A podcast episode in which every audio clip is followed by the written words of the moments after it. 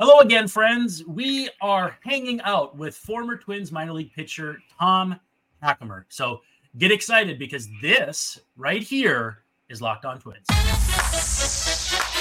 You are Locked On Twins, your daily Minnesota Twins podcast, part of the Locked On Podcast Network, your team every day.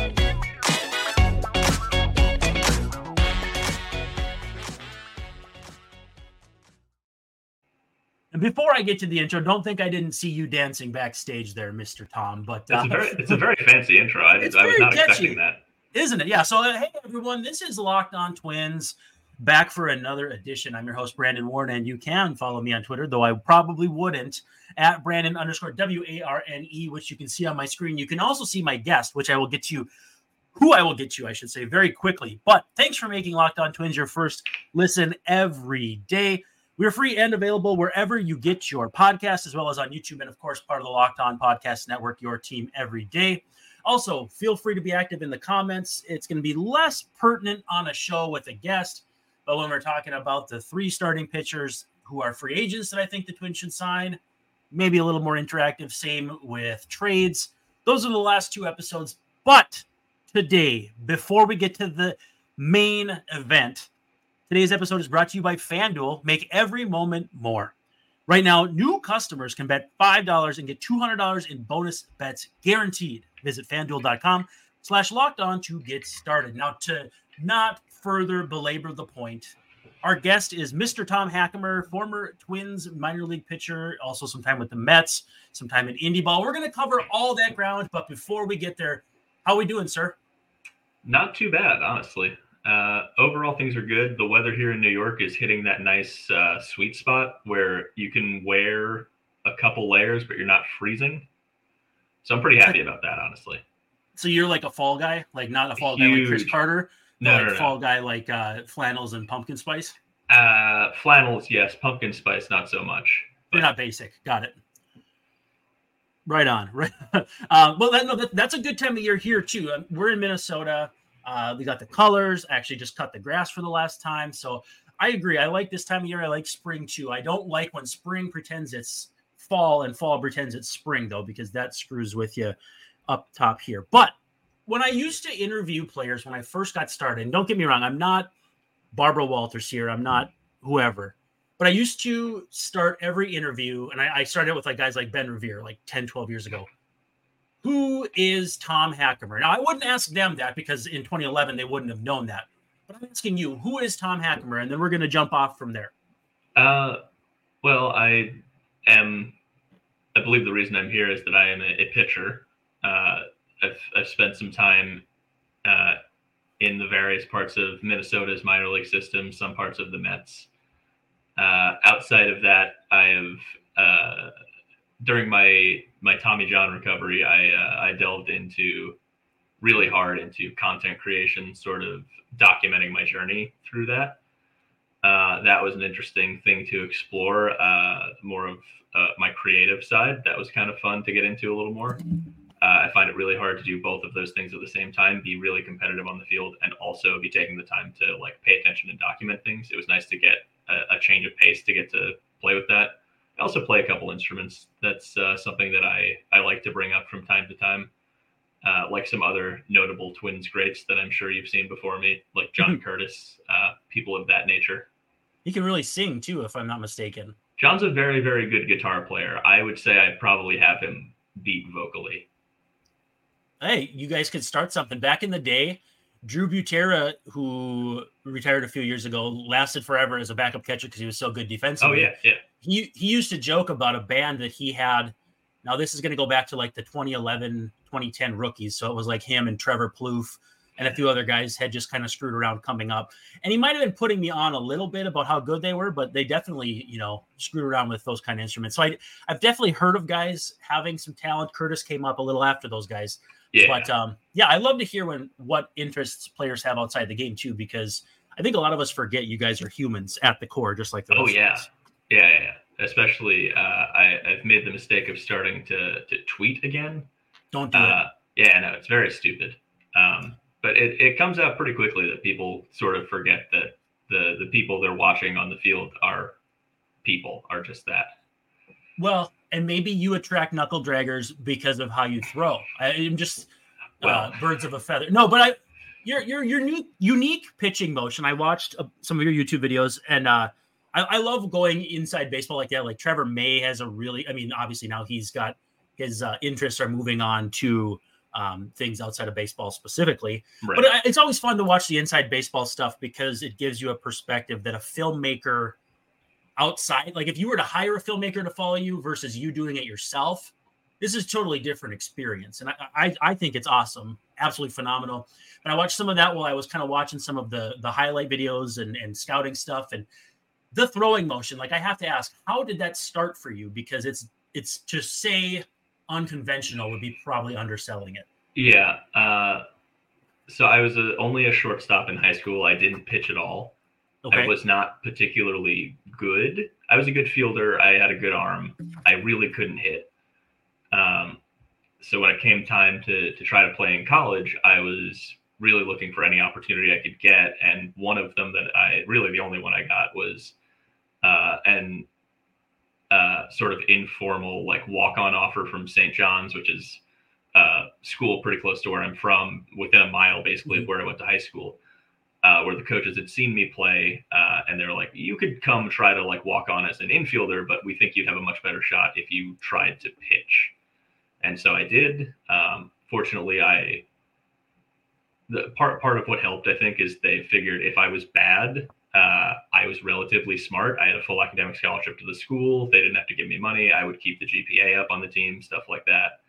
Uh, mm-hmm. But to try to like get some use out of me, and because I was a middle infielder, threw from a lot of arm spots to begin with, as you just sort of naturally do. Uh, basically, immediately after I was like, okay, I'll come try to pitch, they were like, great, we want you to throw sidearm. Uh, and the genesis that was the genesis of the whole thing. And uh, it turned out, I found out later that Ed Blankmeyer, the head coach there, who later was a, a coach in the Met system, uh, had just basically seen me throwing across the infield as a shortstop and was just like, ah, this kid would actually probably be an okay sidearm pitcher. And it turns out that he has the reputation in baseball that he does because he's good at those sorts of things. If he was correct, I was pretty good at it for at least a while. At least in college, I was. Well, so I'm looking at the numbers not many strikeouts and you know a fair amount of walks. How long did it take you in that first go round to really feel comfortable with? Uh, I guess, I guess when you learn a new pitch, it takes a while to get it mound ready, right? Like you're you're going to screw with it in in bullpens and and that sort of thing. How long did it, did be, be for? how long was it for you before you felt mound ready with this new setup? Um, well, it was really so. You're referring to my freshman year, I'm assuming. Uh, well, uh, yeah, and, and then yeah, like the second year, the numbers all spiked pretty yeah. well. I mean, the ERA went up, but your your peripheral numbers, I think, look better, at least with strikeouts. Oh um, yeah, by, they're but, by far better. Yeah, when did that kind of click for you? Uh, I mean, the first year, like I d- didn't know what I was doing at all. I could maybe throw a fastball. I threw like 81 miles an hour. Uh, I had no semblance of a an off speed pitch. Uh, and I was still our closer, and I had eight saves that year. And so I was just like, oh, this is all right. This could work if I actually figured out what I'm doing. Uh, and over the next few years, I uh, I got a lot stronger. I you know learned to actually like repeat my motion. I toyed with some stuff to find where it felt good. I learned how to throw a slider, stuff like that. Um, I would say like midway through my sophomore year is probably where it started to click, and I was just like, oh, okay, I can kind of pitch now. Uh, and then my junior year was like a whole other level. And then my senior year after that was like each time, like each year basically was like I felt completely as if the year before I had just had no idea what I was doing. And I was just like uncovering all these new layers of things. Was, was it, in your opinion, like the fact that you kind of picked it up from scratch? Uh, it's kind of like being the Diamondbacks in the playoffs, where the further you go, the more you surprise yourself that you've gotten there and so you don't have as much like worry about what's next because you maybe didn't expect it in the first place was there some level of that like um, once the ball got rolling you're just like all right well let's just see where this goes uh, yeah. but with not as much pressure. Yeah from my basically from my freshman year it was just like oh yeah i'm basically playing with house money here. I shouldn't have even gotten to this point. Like anyone who saw me play baseball in high school is just like that's not a division one baseball player. Uh, but i was. And then it, furthermore it was just like uh, uh once I was in college and I I was a notably better pitcher than I ever was a hitter, uh, and I was throwing 88 to 90 miles an hour from my weird low arm slot. I was just like, okay, like I'm probably a, a professional at this point. Like someone will give me a shot. Uh, but up until that point, it was just like, yeah, we're absolutely playing with with house money, and that's how I tried to view sort of the whole thing. So I don't know how reliable the data is from college for you. Um, not because you went that long ago. I'm not trying to say that, but um, Baseball Reference says you've given up six home runs. Is that accurate? And if so, how many of them can you remember? Uh, that's correct, and I remember all of them. I'm not surprised. Uh, what's the most notable one? I don't want to put you on the spot for uh, you know all six, but is there one that sticks out more than any? Um, I'm trying to run through them in my head here. First one was in Cedar Rapids, my first year. Just dick middle fastball to a guy named Gus Craig, who never played after that year, I don't think. By the way, that means zero in college. So their data is, is correct. In 150 correct. some I, innings, you did not give one up. I did not. No, that's awesome. came very close, but uh, I let up two in 2019. I want to say, or no, I let up one in 2019 to uh, yeah. Trent Grisham. That ball okay. was murdered. He might have been uh, Trent Clark at that point. Yeah. Um, I let up three in 2021. That was rough. Uh, one to a Pirates prospect that went. It, we were in Altoona. It was when I was with the Mets. Uh-huh. Uh, we were in Altoona, and he hit it through. There's a roller coaster in right field. I think he hit it off the roller coaster. That ball was murdered. Wait, in uh, Altoona? In Altoona, yeah. Oh, I would have guessed a roller coaster in like if New York, if any of your New York teams played on like a boardwalk or something. But um, well, again, sorry, no, to, it, I never played for the Cyclones, despite uh, my junior year of college. I was drafted by the Mets. Yeah, uh, I'm gonna ask you about that too. Yeah. Um, oh man, maybe I am blanking on some of these. I gave up one this year that was just like it was my third outing back from TJ, and it felt like, to, like it was the first time I went out there and my body like felt good and I was pitching well and I was just like, all right. And then I just left a slider a little bit up to a righty and he just absolutely murdered it. Yeah, um, you're not expecting that right on. Oh, right, I do. I, I, do remember the other two. One was to they were both in Syracuse when I was with the Mets. Okay. Uh, one was Connor Wong just pulled an up and in fastball as a righty, which is, that shouldn't be allowed. Catcher, uh, catcher prospect, right? Yeah, uh, Red Sox. Yeah, like I threw one up and in on him and he turned it over the right field wall. And another one was a slider that I threw like dead middle to uh, a really good hitter who was with the Blue Jays. I can't remember his name. Well, uh, either way, I mean that's Tyler White. There we go. That's all of them. Tyler White, the guy who pitched or played in the big leagues briefly with like the Astros. Yes, that Tyler. White. Okay, he was actually in the twin system this year for a little he bit was. too. So I, I, I thought, I, I yeah. thought I was remembering that. All right, let's take a quick second, um, just one real quick second to talk to, or rather about our friends over at FanDuel. All right, so our friends at FanDuel want you to know that October baseball is here, and you can make your postseason debut with FanDuel America's number one sports book. It's just like making the debut in the postseason, like Alex Kirilloff did, except not quite. Uh, join FanDuel today, and you'll get started with $200 in bonus bets guaranteed when you place your first $5 bet. Visit fanduel.com slash locked on to create your new account. And then you can get in on the action from the first pitch until the final out, betting on everything from strikeouts, home runs to who will win the game. And if you don't want to wait the whole game to get that W, you can do quick bets and predict what will happen in the next at bat. So head on over to fanduel.com slash locked on right now. Step up to the plate this postseason with $200 in bonus bets guaranteed. Make every moment more with FanDuel, official sports betting partner of Major League Baseball. All right, oh, man, I, do, I, do, I do remember the Kirilloff postseason debut and being yeah right baffled. That was it. Just yeah, it's uh it it was a it was a decision, decision yeah. that was made. yes. Uh, that that is uh, you look at the record books and you're like that is a thing that someone decided to one do. Of, one of the decisions of all time. Right. And 2020, man, what a time. We'll talk about 2020 because that was also yeah. a pretty wild year, but um, wild in more ways than one. So you played at St. John's, a couple of future big leaguers, Frank Schwindel and uh, Cody Stashak, if I'm not mistaken, were both on those yeah. teams. Did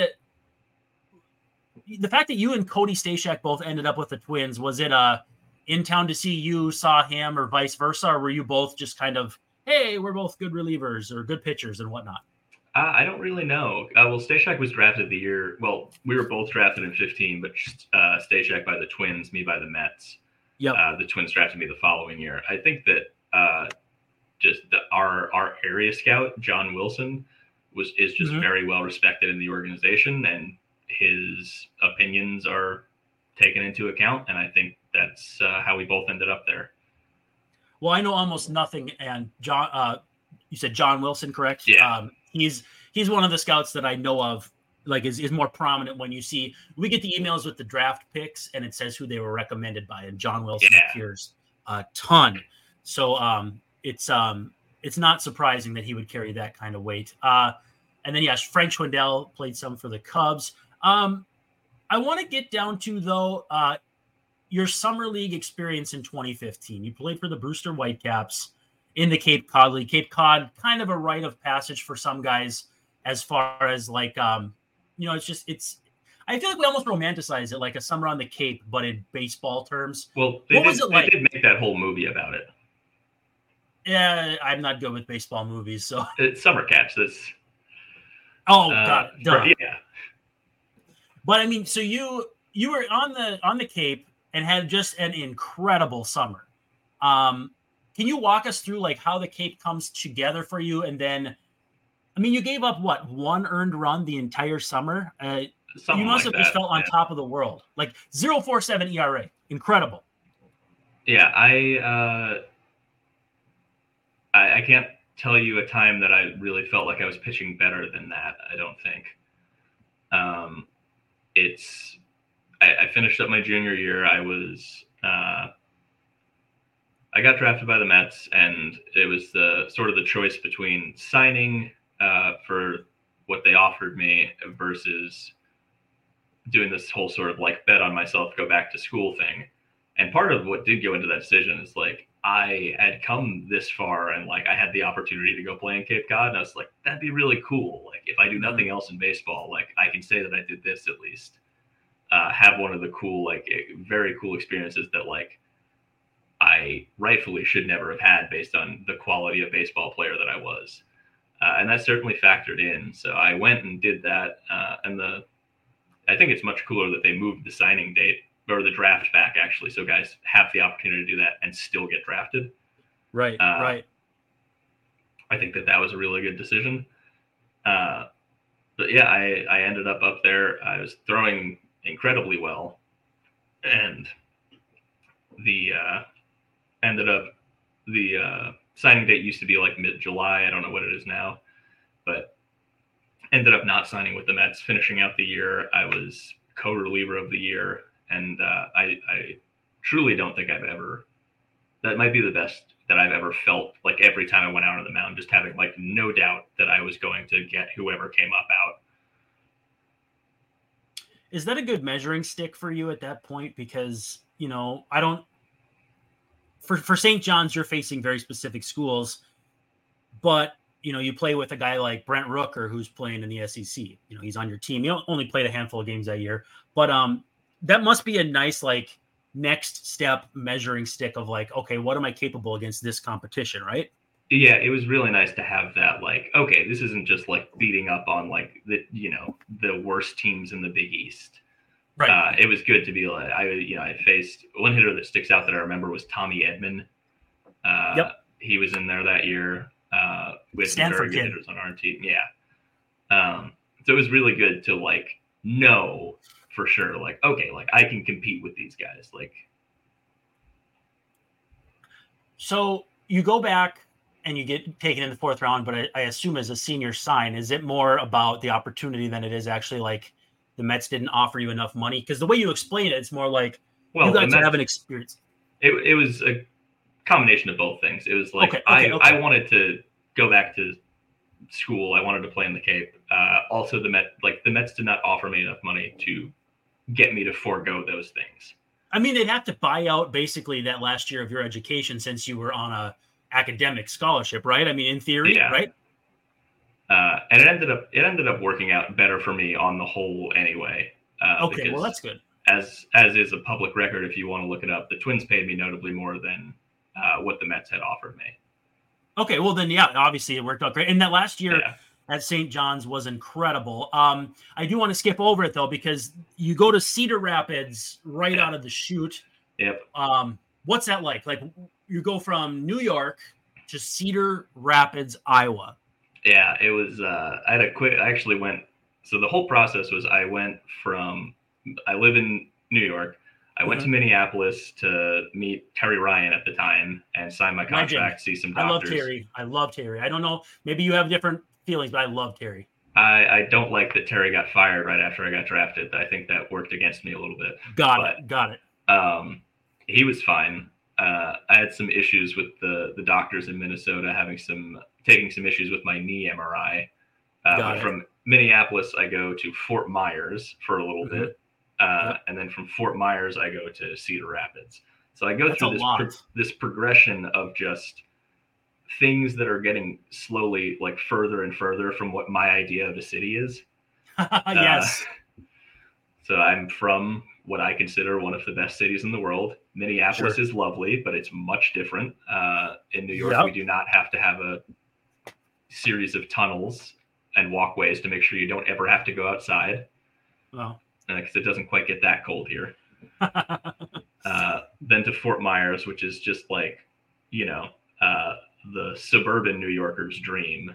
Of yeah, not a metropolis, but it's nice. It's warm. yeah, it's there's sort of some stuff. There's a downtown, and then Cedar Rapids. It's like I'm driving through 15 miles of cornfields from my host family's house uh, and living with an Australian, uh, and it's just a very uh, quick, rapid culture shock from what I was what I was used to.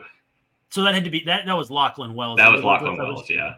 Okay, yeah, I I kind of assumed so. I knew you in the in Lewis Thorpe probably didn't line up, but um, I played with funny. Lewis a little bit, but but but not at this point. That was a little No. early for you. Um, that first Cedar Rapids team. How much did it help you to be with Cody Stashak? Like, did you guys have a relationship before, or was it more getting to know him a little better because it was a longer stretch of time? uh, I mean, I knew uh, Cody is a pretty stays to himself kind of guy. He's a very nice Yeah, person. Real Uh, buttoned up. Yeah, he's a very, uh, very lone wolf kind of guy. Great guy. It was great to know somebody when I got there, and he was very, uh, it was very good to have that. He was very welcoming and helped me out a lot. Uh, yeah, I think otherwise, if I was just thrown into that situation, it would have been uh, a good bit tougher. No, yeah, no question about it. Um, and you know, a fair amount of uh big league future talent on that team. I mean, and Jake Mauer, the manager, you're certainly getting some Minnesota Twins royalty there. Yeah, Um, but uh, the one guy I want to ask you about is Nick Anderson because it never never reached the big leagues with the Twins. He obviously had some off the field stuff. He's a Minnesota kid. Um, when you watched him back then, he's 25 at Cedar Rapids, so like that's excessively old for that level. Are you looking at him as a guy like I still think he's got a shot because the numbers jump off the page. They're so nasty. here's the thing: is I never played with Nick Anderson. Oh, you were on the roster, but at opposite times of the year then. We yeah, Got we never actually. It was always for a couple years. It was he got moved up and I got moved up right behind him. uh, so like whatever spot he vacated was the one that I went into. Ah, Is- similar numbers, probably different approach, I suppose. So he Uh, goes hard to yeah, slightly different, slightly different arm actions. Well, that's one way to keep teams guessing. Um, you also played with LaMonte Wade Jr. Uh, at least he was on the team, I guess. I, sh- I, I did. first- I played with LaMonte. Uh, and then what about Fernando. Romero? Did you play with Fernando Romero? I, hmm, You must have just missed him then. I think I just missed Romero a couple times too. Yeah, These were all. I- it was all like guys I was mostly around in spring training, and I knew them from that. Yeah. But I never like got to. I like LaMonte was with us rehabbing one time uh, Uh-huh. when I was in Pensacola. Um, I don't think I ever played with Romero. no, it, you were in the same level, but at different times. I Yeah, I didn't take into consideration that you, when you would have signed, there would have been half a season already done. Um, I want to ask you about the AFL. Uh, how would you compare that to the Cape as far as like you play good and then you go somewhere as kind of a showcase? Is it a similar concept or is it completely different? uh, I would say same idea. Like it was super cool to get to like just go out on field in a full like big league uniform, basically. Yeah. Uh, I think that I personally, I think that's the most fun thing about the fall league is it kind of feels like you're playing in an all star game every day because everyone's out there in their their organization's uniform. I think whenever they did away with that, that was super super lame, and I think they brought it back, so it's good again. But uh, I want to ask you one more thing about the fall league before uh, we move forward. But Yeah. um, Andrew Andrew Vasquez was on your team. yeah, Um, is he as scary as he looks? Like, I'm not trying to be a jerk, but the first time I met him, I was like, I, I don't think I'm ever going to talk to this guy. He looks like a villain from pro wrestling in like 1996 that everybody is terrified of. Is that yeah, that is Am I making it absolutely that's absolutely how he's built. He's just like a very very goofy, like very nice guy. Awesome, awesome person. I had the I was roommates with him a couple times. We lived together in uh, during COVID actually, and then spring training Yeah. in 2021. Uh, just an absolutely great person. He's very approachable. He's very well spoken. Uh, he's a really nice guy, actually. Uh, I gotta ask, are we doing okay on time? I've kept you a little longer than I was hoping for these first two Oh, segments. You're you're good? you're good. I got nothing to All do. right. We'll as take a you're good. quick. Let's take a quick pause and talk about our friends at Bird Dogs. and Then we'll come down the home stretch here.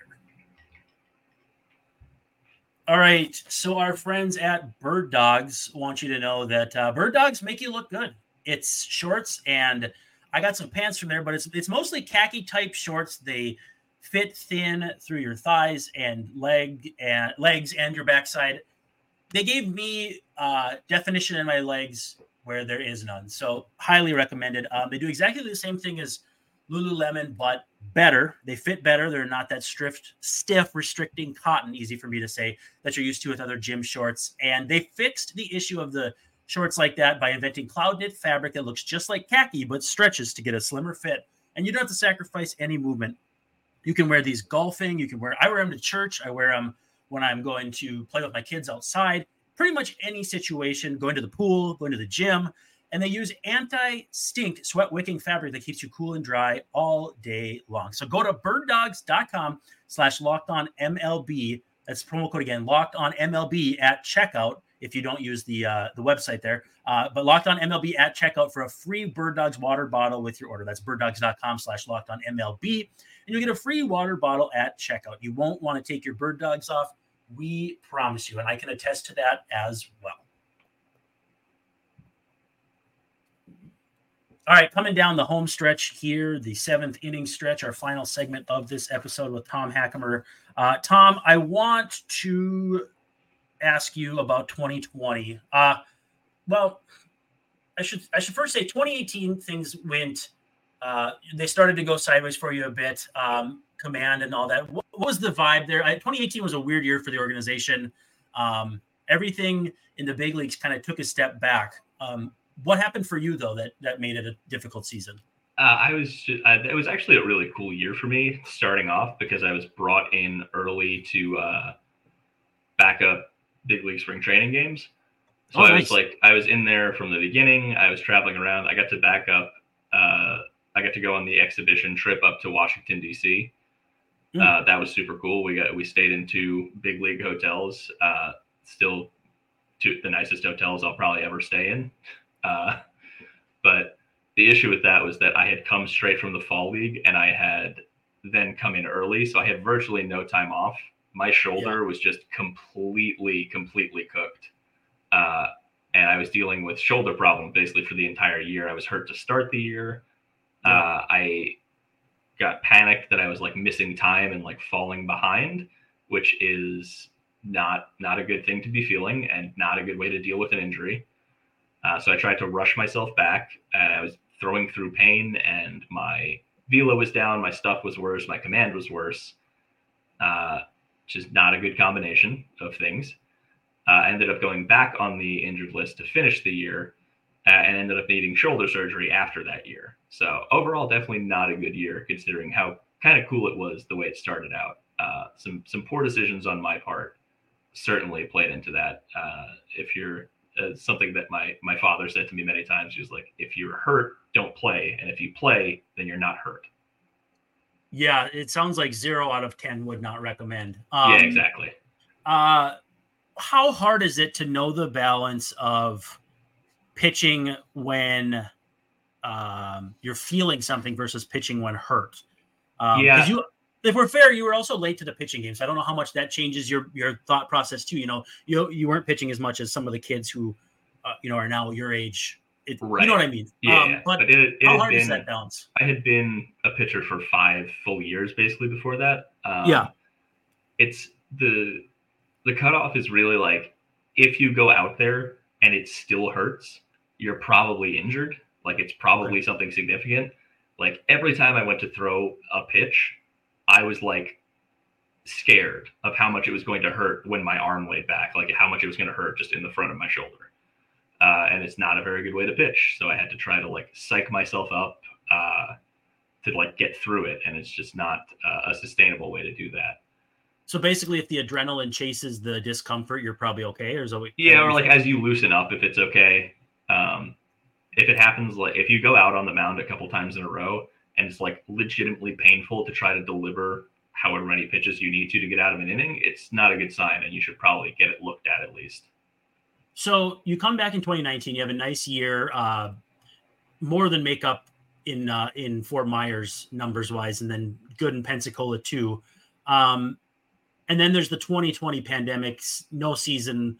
Uh, to what extent? Like, obviously, we don't want to talk about COVID as this reason. Don't don't get me wrong. I'm not trying to say that, but like, how much did the 2020 minor league hiatus affect the trajectory of your career, in your opinion? I think it's certainly not insignificant. Um, Yeah, I think that's a that, fair- I think the combination the combination of things that happened beforehand, spending 2018 hurt. Um, Yep. But like, if I had just been hurt, it would have been okay. If I was I was trying to throw well hurt and being bad set me back. Mm-hmm. Uh, 22 or 19, I was good. Uh, back from the surgery, fine. I came in for 2020 spring training early to go to command camp because I had had command issues. Mhm. Uh, it was good. I was about to like start getting into games and hopefully going over to back up some games on the big league side again. Um, hopefully throwing some of those, and that was right about when we got shut down. I think that, uh, and I ended up just sort of staying in Fort Myers for that year because it, I, you know, I figured that Florida would be a lot more open and able for me to like stay ready and be able to train than it would be home in New York, and I was correct. yeah, of uh, course. It's- So spent that year living with uh, Andrew Vasquez and Tyler Wells. Oh, nice. Yeah, uh, good dudes. Great. Uh, it was a, a weird time, certainly, but I think that it was obviously uh, a detriment to to my career. Obviously, not playing for an entire year where I would have been probably in double, triple A. Yeah. Uh, a little bit younger, a little bit uh, closer to having just had a good season, having some confidence. Uh, and like one of the good things that happened after COVID is there was, was suddenly a lot less. Uh, everyone was a, all, all the teams were a lot more willing to like just promote their younger guys quicker. Just Mhm. like okay, like we took this guy out of college in a high round, like we don't need to see him play, you know, five months in low A. Just like okay, Right. he's good there for six weeks, get him moving. Uh, and that's a really good thing for baseball. It's just really unfortunate for me personally that it happened once I was already in my mid 20s uh, and I no longer fit that mold. Yeah, I would say that's uh that I like that explanation. I don't like the result, obviously, but I like the Yeah. explanation because it's not a way I would have necessarily thought of it. Um you're not long for the Twins organization at 21. It looks like about June things Yeah. uh dissipate there. What were you dealing with something physical at the time that eventually came to a head with the Mets because you were with the Mets then after that? Or uh, you know, kind of what was that whole 2021 vibe? Because um, like I said, Twins were not long in your I really, I really wish I knew uh, because it was really, uh, was really, really difficult because Yeah. spring training, I was there again to to throw in some spring training games that year. Another like very strange year. I threw very well uh, in the games I got into. I felt I threw really well in pretty much everything else I did, and it was coming to a point where my command was pretty much as good as it had ever been. Uh, and I kind of thought that I had figured something out or like turned a corner on it. Uh, I go to the alternate site in St. Paul. continued to throw incredibly well for the entire time I was there. That is where I let up actually uh, a, a, home run that is not on the record to Ben Rortvedt. Uh, he absolutely he launched a ball out of the stadium off me. That but, dude's so jacked. Yeah, I love Ben. He's a great guy. He's I'm really happy that he finally got to like he finally got healthy and was actually playing this year. Right. Um, but like I was throw apart from that, I was throwing tremendously well the entire time. Uh, I get sent down to um, Wichita. Yep. Uh, Kansas is lovely in May, if you were ever wondering. But I, I wasn't, weeks, but I, am glad. I, am glad. I, I threw two weeks there. It was actually Wichita was actually better than I expected. I threw pretty well, and then I went back up to St. Paul, and I think that again I sort of let my uh, in, in a similar way to 2018 when I was throwing through an injury, I just kind of let my my brain get in the way of me looking at things clearly, and I was just like, I like need to like throw well. I need to get mm-hmm. to the big leagues. I'm too old to like be this far behind. And like, it's weirder to look back and think that that's how I was thinking when I was still like, I'm still trying to play currently. Uh, yeah. Uh, and I'm notably older than I was then. Uh, I, I just put, I, yeah. I, I, yeah, it keeps going apparently. I just put, I put a lot of pressure on myself and I was not helping my ability to perform. Mm-hmm. And uh, obviously, if you look at my numbers from St. Paul, they're really, really bad. I walked 15 guys in five innings. Uh, but on the other hand, like my stuff had just like jumped and was the best that it had ever been. It was yeah. a really weird thing that I just couldn't explain and couldn't control.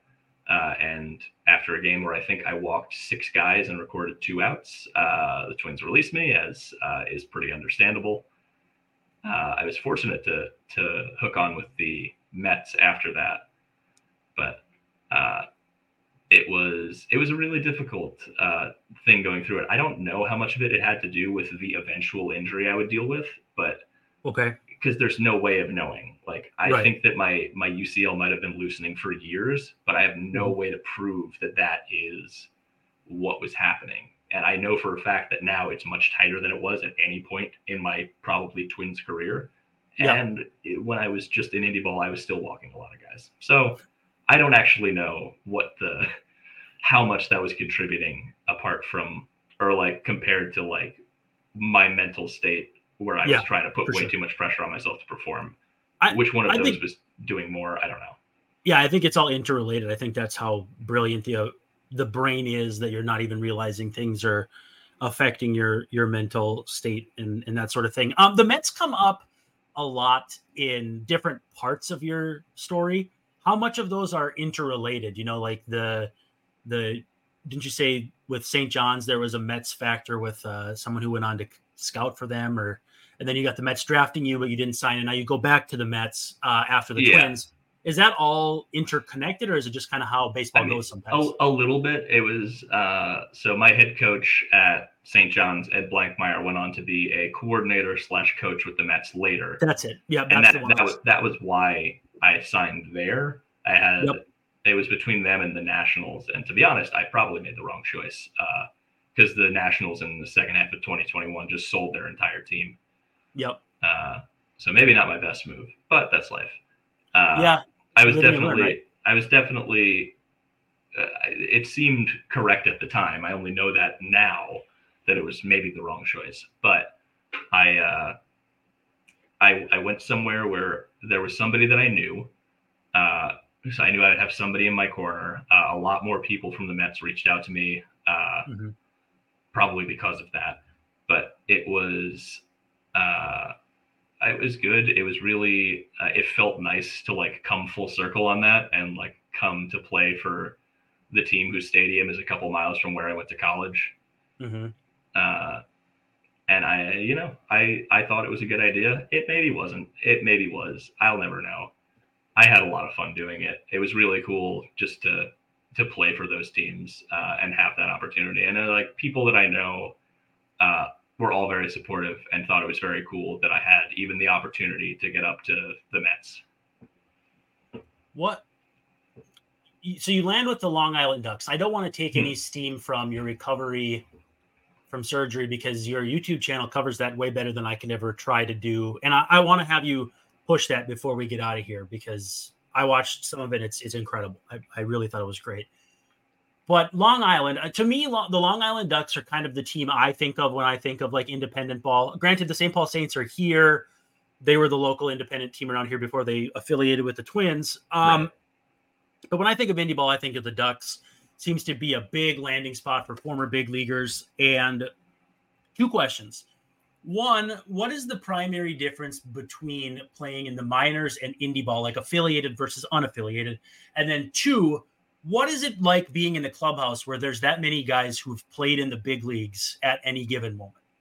Uh, so those two questions are kind of related because one of the big okay. differences is that like like guys in AAA, uh, AAA is a little different. Guys in AA and down, like guys are generally hustling balls out, like yep. giving it a lot. Like AAA, you get some of the salty vets who are like, you know, ground out and you know run a 7-0 to first base. Oof. Uh, yep. Trip or uh, playing indie ball, especially with the Ducks. Like we had, like I played with Wilson Ramos, which is an absurd thing that I get to say. Yeah. Uh, but he would like he would ground out to short and like the shortstop could have run the ball to first because he like he played 12 years in the big leagues. He doesn't care. Like he doesn't yeah. care if he runs out this ball for the Long Island Ducks.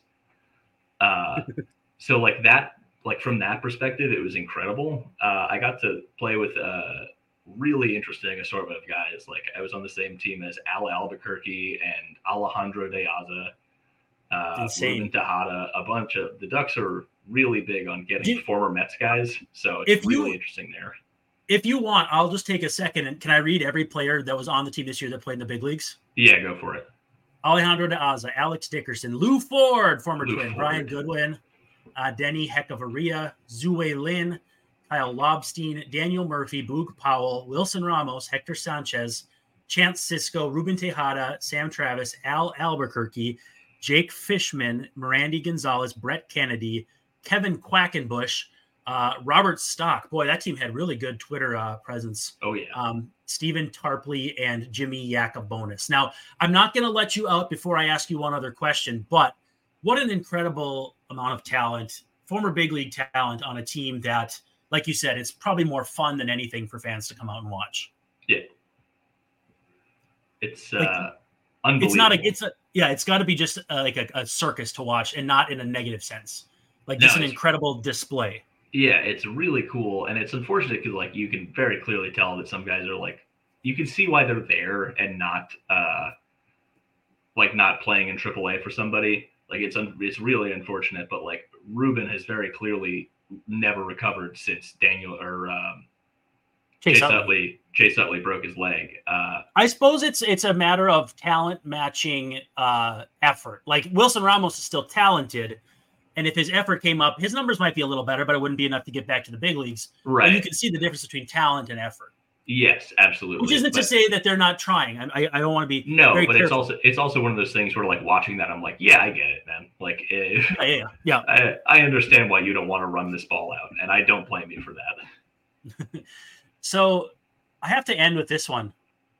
You had a hit this year. I did, yeah. That was my first. Uh, so there was a rule in the Atlantic League for those that don't know uh, the Atlantic League is sort of the testing ground for new rules that MLB might uh, put in at some point. Although mm-hmm. they think they've run through most of the good ones, like that's where they first tested the automatic strike zone and the pitch clock and stuff like that. Uh, they've run through all of the good ones, and so now we're doing weird stuff to just justify the partnership with the league. I think that's why they signed you in the first place. Yeah, exactly. They're like, yeah, what's wrong with this guy? See everyone okay. gets a everyone gets a crack at Mr. Uh. Yeah, everyone gets a weird guy. Um, but so one of the rules this year is called the double hook. So if you pull the starting pitcher before he gets through five innings, you also lose the designated hitter, which is a really interesting thought. It's just that also they're never going to do that in the big leagues because I don't think it benefits anybody. No, it's it's cool, but also kind of dumb. Yeah, exactly. Uh, so it makes you know it's fun for the Atlantic League or whatever but yeah. it would. Uh, so what happened? We had a, a, a, couple different things going on. One of them was that uh, Ruben Tejada actually was dealing with visa issues, so he just wasn't there. Mm-hmm. Another guy was hurt, but not on the injured list, so still taking up a roster spot. Uh, I think it was Okay. Sam Travis. Oh yeah, Uh, and so we had like one bench player, and it might have legitimately been Lou Ford because he was he's a player coach. Uh, so I came in, I threw the seventh inning or whatever, and the pitcher's spot was leading off the next inning. Our our starter had not gotten through five innings; we pulled him before that. Uh, so I walk back. You know, I have a good. It was my first back to back actually since surgery, so that was Okay. exciting. Uh, I miss that was one of the biggest things, uh, and one of the things that when I was with the Twins after 2017, they stopped doing it in the minors basically because they wanted guys to be able to go multiple innings, but that's just never been my strong suit. My strong suit is I can throw three days in a row if you need me to. But an inning at a time. Yeah, exactly. Um, but so I was excited because of that. I'm walking off the mound, and Wally's waiting for me on the top step of the dugout, which he he doesn't do. Like when I when pitchers come out of games, like he is just like sitting there. I I talked to Wally like three or four times the whole year prior to that. I'm just like, is he congratulating me? Like what? He goes, "You're up first. I was like, "Oh shit!" Like I have to go. Like uh, I have to find someone's bat that they don't mind if I break. Yeah. Um, so I, I borrow somebody's stuff. I go up to bat. The guy pitching against me was one of my summer ball teammates from my uh, the year before I was in the Cape. I was playing in Okay. the Perfect Game League in upstate New York. sure. Uh, so I get up there. This guy, I know this guy throws like 95 to 97. So I get up there. I'm like, hey, Clark, like take it easy on me, please. Uh, there was the first pitch in the dirt. Uh, I went back and watched the video, and like I am still like loading my swing. Like my front foot is in the air in a stride as the ball hits the dirt behind me. Because I I was like I didn't get to like get out there and try to like time it up in the on deck circle. So Right. I second pitch I was just like, all right, he's probably gonna lay one in here, and then like I see the pitch coming, and before I know it, like I'm swinging. Uh, like it was not a conscious decision. I don't know if that's how hitting works for guys who are good at it, but Maybe. uh, I was surprised that I was swinging the bat. I was even more surprised when I felt the bat hit the ball, and then I like realized I have to start running. I like let the gu- bat go before I'm done swinging, so it flies around and hits the catcher in the head. Uh, I, I apologized. He understood that it's not something I do, and I see the ball just rolling through the six hole, and I was just like, "Oh, no way!" I'm rounding first, like calling for the ball. Yeah. No kidding. yeah. Oh, Oh, I still have it. It's actually right behind me. That's freaking outstanding. Oh, outstanding. Yeah. And it goes to show just how small the baseball community is. That It you is. faced a guy that you knew. Uh, yeah, he, uh, he he texted me after the game, and he was just like, "I have been I've been waiting with this rule to face a pitcher all year, and that was the first time this happened, and that was my nightmare." He got out of the inning; it was fine.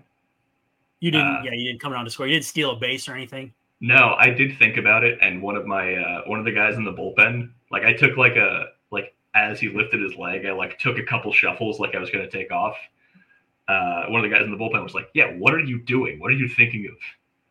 Uh, I did. Nothing. to, I got to. I got to second on a uh, Wilson Ramos swinging bunt, and I will say, watching someone pitch from second base is probably about as cool as it gets. I believe it. I think that that's one of the coolest views you can have on a baseball field. Yep.